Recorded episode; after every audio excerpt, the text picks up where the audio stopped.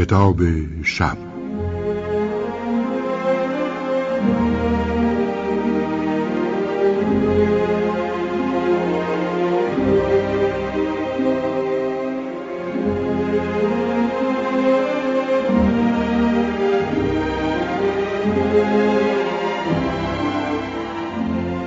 با نام و یاد خدا. دوستان عزیز سلام. شبای گذشته در بازخانی داستان بلند خانه ماتریونا نوشته الکساندر سولجنیتسین با ترجمه احمد گلشیری و تنظیم رادیویی محمد رضا گودرزی گفتیم در سال 1953 راوی داستان در روستای تالنوو به تدریس ریاضی اشتغال دارد و در خانه پیرزنی به نام ماتریونا ساکن است. یک روز که مردی برای پرسجو از درس پسرش به آنجا آمده بود راوی فهمید که آن مرد برادر شوهر گمشده ماتریوناست و فادای نام دارد. ماتیونا تعریف کرد که قبل از یه فیلم شوهرش فادای از او خواستگاری کرده بوده و قرار بوده با هم ازدواج کنند. اما با شروع جنگ جهانی اول فادای که چهار سال از ماتیونا بزرگتر بوده به جنگ رفته و سه سال از او خبری نشده. لذا فادای که یک سال از ماتیونا کوچکتر بوده به خواستگاری او آمده و با هم ازدواج کردند. اما چند ماه بعد سر و کله یه فیلم پیدا شده. او در مجارستان زندانی بوده اما دیگر کار از کار گذشته بود. در جنگ جهانی دوم این بار فادای بوده که به جنگ رفته و دیگر خبری از او نشده. اما یفیم که با دختر دیگری به نام ماتریونا ازدواج کرده بود در این مدت خدا شش فرزند به او داده بود. ماتریونای اول که شش بار وضع هم کرده بود و هر شش بار فرزندش مرده بود از ماتریونای دوم تقاضا کرد که کوچکترین دخترش را به او بدهد تا او به عنوان مادرخوانده از دختر مراقبت کند. پس از این کار آن دختر را ده سال نگهداری کرد تا با لوکوموتیوران جوانی ازدواج کرد و به چروست رفت. حالا گاهی از آنجا برای ماتریونا مقداری قند یا چربی میفرستادند. اینک با هم به دنباله بازخانه این اثر گوش میسپاریم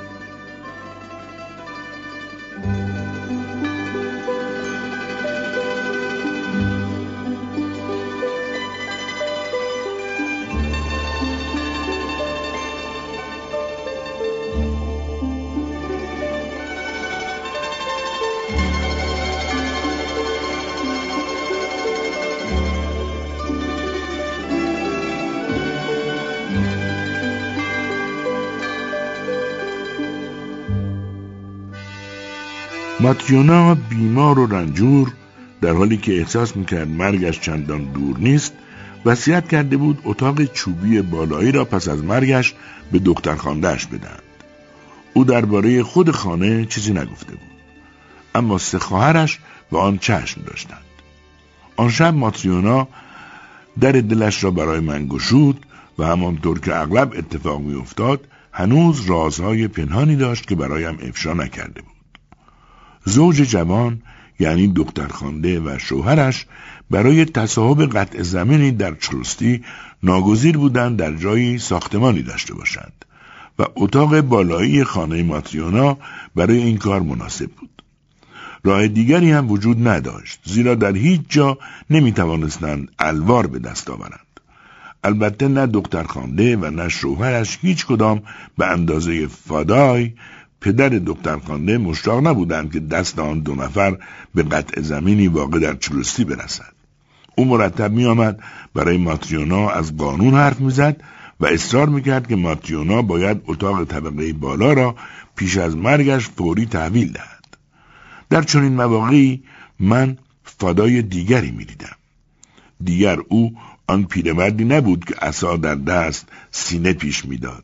هرچند بفهمی نفهمی به دلیل کمردرد اندکی خمیده شده بود. هنوز روی پا بود. در شهست سالگی موی سیاه خوشظاهرش را حفظ کرده بود و هنوز تند و تیز بود. ماتیونا دو شب نخوابیده بود. تصمیم گرفتن برایش دشوار بود. نمی‌خواست اتاق طبقه بالا را که به دردش نمی‌خورد به آنها ندهد. کما اینکه چشم داشت چیزهایی را که به او تعلق داشت و زحماتی را که کشیده بود نداشت و به هر حال اتاق طبقه بالا طبق نامه به دختر خاندهش تعلق داشت. چیزی که بود این بود فکر خراب کردن سقفی که چهل سال زیرش زندگی کرده بود برایش زجرآور بود. حتی برای من یک مستجر صرف. فکر اینکه آنها تخته ها را قطع قطع کنند و تیرها را از جا درآورند دردناک بود. برای ماتریونا پایان همه چیز بود. اما آدمهایی که سماجت می‌کردند می‌دانستند که او اجازه می‌دهد پیش از مردن خانهاش را خراب کند. به حال فادای و پسرانش و دامادهایش یک روز صبح ماه فوریه آمدند. صدای ضربه های پنج تبرد بلند شد و همانطور که تخته تکه تکه می‌شد خانه خراب می‌شد. چشمان فادای همه جا را زیر نظر داشت. و با چالاکی چهار دست و پا از تیرهای شیب بالا می‌رفت. در جنب و جوش بود و بر سر همدستانش فریاد می‌زد. او و پدرش سالها پیش هنگامی که او نوجوان بود این خانه را ساخته بودند. پس از آنکه تیرها و تختهای سقف را شماره گذاری کردند اتاق بالایی و انباری زیر آن را خراب کردند. اتاق پذیرایی و آنچه را که از پاگرد باقیمان تخت کوب کردند و دست به ترکیب سوراخ‌های دیوار نزدند. روشن بود که آنها خرابکارند نه سازنده. و دیگران که انتظار نداشتند ماتریونا مدت زیادی زنده بماند. در مدتی که مردها مشغول خراب کردن بودند زنها نوشیدنی آماده می کردند. ها و الوارها را بردند و جلوی درها دسته کردند و داماد لوکوموتیوران رای چروستی شد تا تراکتور بیاورد. اما درست همان روز کولاک شروع شد. دو روز و دو شب تمام هوا زوزه کشید و چرخ زد و جاده را زیر انبوه برف پنهان کرد. سپس هنوز جاده را قابل عبور و مرور نکرده بودند که ناگان هوا گرم شد و ظرف یک روز همه چیز ذوب شد و مه شدیدی همه جا را فرا گرفت و یخهای ذوب شده به صورت جویهای کوچک قلقل کنان توی برفها نقب زدند و چکمه آدم تا ساق در آنها فرو می‌رفت. دو هفته طول کشید تا تراکتور به جلو اتاق بالای خراب شده رسید. در تمام این مدت ماتریونا مثل مرغ سرکنده به این سو آنسو می‌رفت. چیزی که واقعا او را منقلب می‌کرد سه خواهرش بودند که آمدند و یک صدا او را احمق خواندند که اتاق بالایی را به باد داده و گفتند که دیگر دلشان نمی‌خواهد ریخت او را ببینند و رفتند. در همان روز گربه چلاق هم گم شد و دیگر کسی آن را ندید. ضربه ها یکی پس از دیگری به ماتریونا وارد می‌شد و این هم ضربه دیگری بود.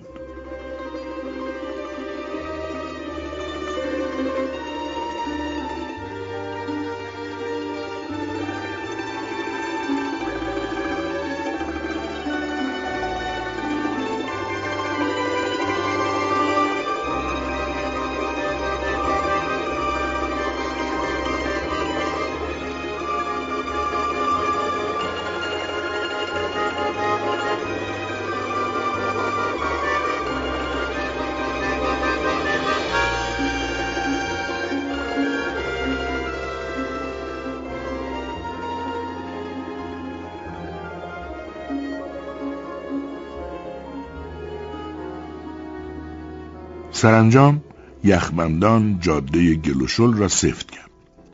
بعد یک روز آفتابی فرا رسید و همه را شاد کرد.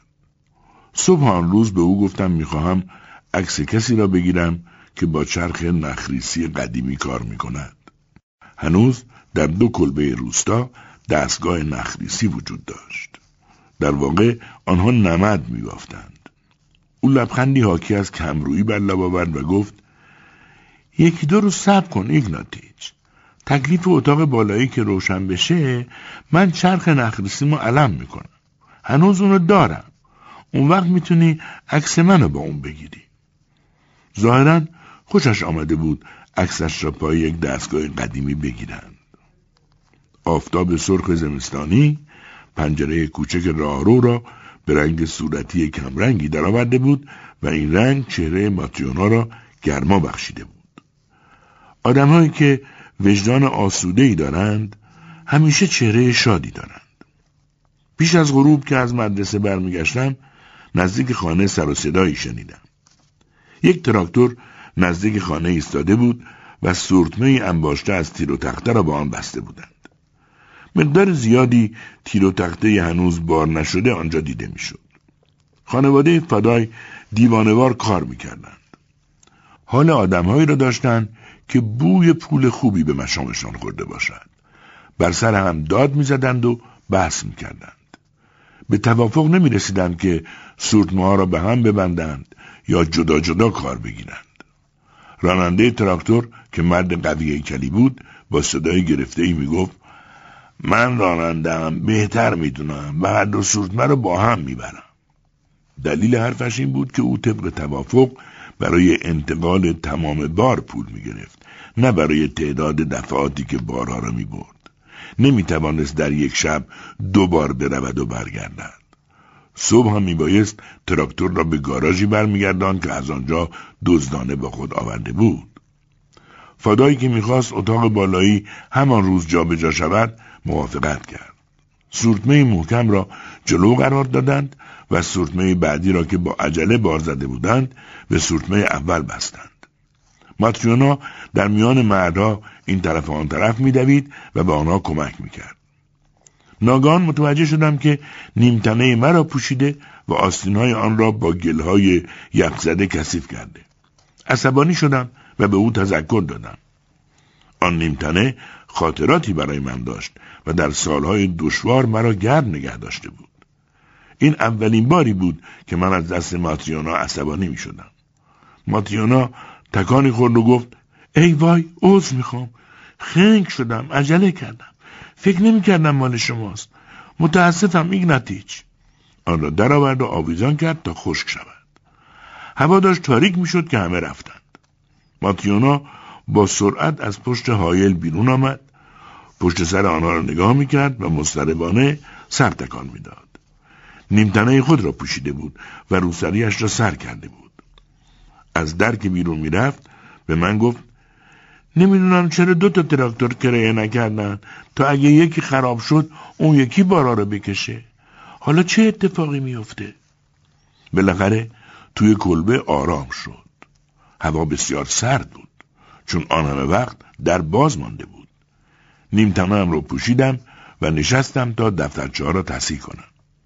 یک ساعت گذشت دو ساعت گذشت و از ماتریونا خبری نشد.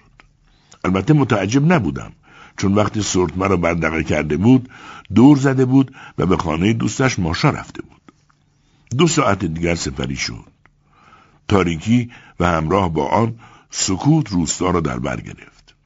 بعدا پی بردم که علت آن سکوت این بود که حتی یک قطار هم از خطی که نیم فرسنگ با خانه فاصله داشت عبور نکرده بود. هیچ صدایی از رادیویم شنیده نمی‌شد و صدای جست و خیز و جیرجیر موشها از همیشه بیشتر بود. از جا پریدم. ساعت یک بعد از نیمه شب بود و ماتریانا هنوز به خانه نیامده بود. ناگهان صدای چندین نفر را شنیدم. هنوز دور بودند. اما چیزی به من می‌گفت که آنها به خانه ما میآیند. مدتی بعد با صدای بلند در خانه ما را زدند. صدای آمرانه ای که برایم عجیب بود دستور می‌داد که در را باز کنم. من با مشعل پا به تاریکی گذاشتم. تمام مردم روستا در خواب بودند. کنون در را عقب کشیدم. چهار مرد که پالتو پوشیده بودند وارد شدند. خوشایند نیست که شب عدهای پالتو پوش با سر و صدا وارد خانه آدم بشوند. دو نفر از آنها اونیفرم اداره راهان پوشیده بودند. از این دو نفر آنکه چاق و مسنتر بود پرسید خانم خونه کجاست؟ نمی‌دونم. اینجا همون جاییه که تراکتور و سورت توش بیرون اومدن؟ بله همینجاست. قبل از اون که از اینجا برن سر حال عادی بودن. هر چهار نفر به دوربند نگاه می‌کردن. فهمیدم که یا کسی را دستگیر کردن یا می‌خواهند دستگیر کنن پرسیدم چه خبر شده؟ به سوال جواب بده. آخه گفتم از اینجا که رفتم تو حال عادی بودن. فکر کردم نکند کسی کشته شده یا شاید نتوانستند بارها را جابجا کنند. مردان پالتوپوش جواب درستی به من نمی‌دادند. اما یک چیز مسلم بود و آن این بود که ماتریونا به علت کار خلافی که انجام داده حسابی مجازات می‌شد. عقب عقب رفتم تا بین آنها و در آشپزخانه قرار بگیرم و گفتم راستش من چیزی ندیدم. واقعا هم چیزی ندیده بودم. انگار خودشان هم فهمیده بودند و ناراحت شده بودند. برگشتند تا بروند. همراهشان بیرون رفتم تا از کارشان سر در بیاورم.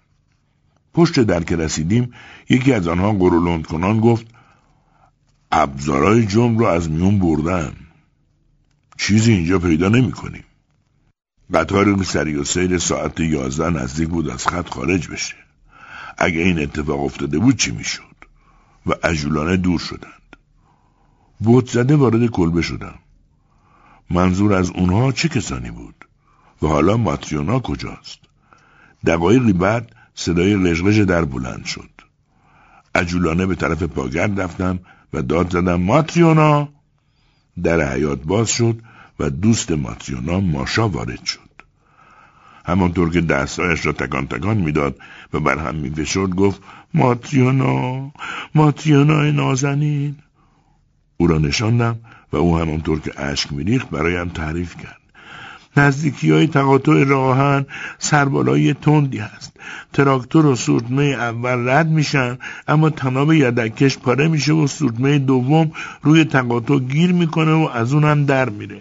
سورتمه اول رو بکسل می‌کنن از سر را کنار می‌برن و برمیگردن سر سورتمه دوم. داشتن تناب بکسل رو محکم می‌کردن که سر کله ماتیونا پیدا میشه و میره کنار راننده تراکتور و پسر فادای آقا اون فکر می‌کرده چه کمکی می‌تونسته به مردا بکنه؟ دائم خودش قاطی کار مردا می‌کنه. مگه اون بار که اسبی رم کرده بود ندوید افطارش گرفت و نزدیک بود بیفته تو دریاچه آخه اون به تقاطع راهن چیکار داره که پا میشه میره اونجا؟ اون که اتاقش رو دو دستی تقدیم کرده بود و به کسی بدهکار نبود. لوکوموتیو را مراقب بود که از چروستی قطاری به طرف اونا نیاد. چراغاش از دور پیدا بود. اما دو لوکوموتیو که به هم بسته بودن از طرف ایستگاه ما بدون چراغ عقب عقب می اومدن. حالا چرا بدون چراغ؟ هیچکس خبر نداره. وقتی لوکوموتیو عقب عقب میاد از واگن سوخت خاک زغال پاشیده میشه تو چشم لوکوموتیو ران و باعث میشه نبینه. دو تا لوکوموتیو برخورد می‌کنه به اون سه نفر و له و لوردش رو می‌کنه. تراکتور داغون میشه و سورتمه خورد و خاکشیر میشه. خط آهن کج و کوله میشه و هر دو لوکوموتیو چپ میشن. چرا صدای لوکوموتیو نشنیدن؟ صدای موتور تراکتور نمیذاشته. جنازه ها چی شدن؟ اجازه نمیدن کسی نزدیک بشه. تناب کشیدن. یه نفر از قطار سری و سیر حرف می‌زد. جریان چی بود؟ قطار سری و سیر داشته به تقاطع نزدیک می‌شده. دو تا لوکوموتیورانی که لوکوموتیواشون به هم خورده و خودشون سالم بودن میپرن پایین و دست کن میدن و موفق میشن قطار رو متوقف کنن.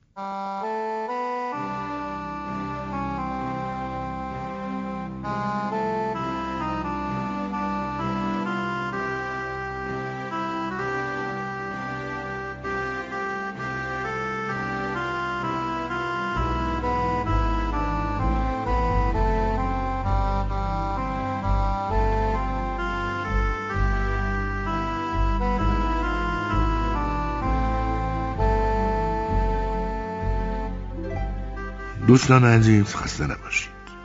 امشب پنجمین بخش بازخانی داستان بلند خانه ماتیونا نوشته الکسان سولجینیتسین را با ترجمه احمد گلشیری و تنظیم رادیویی محمد رضا گودرزی شنیدید.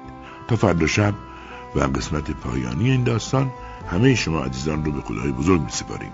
خدا نگهدار.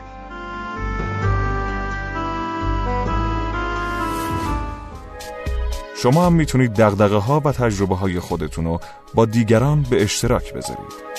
شنوتو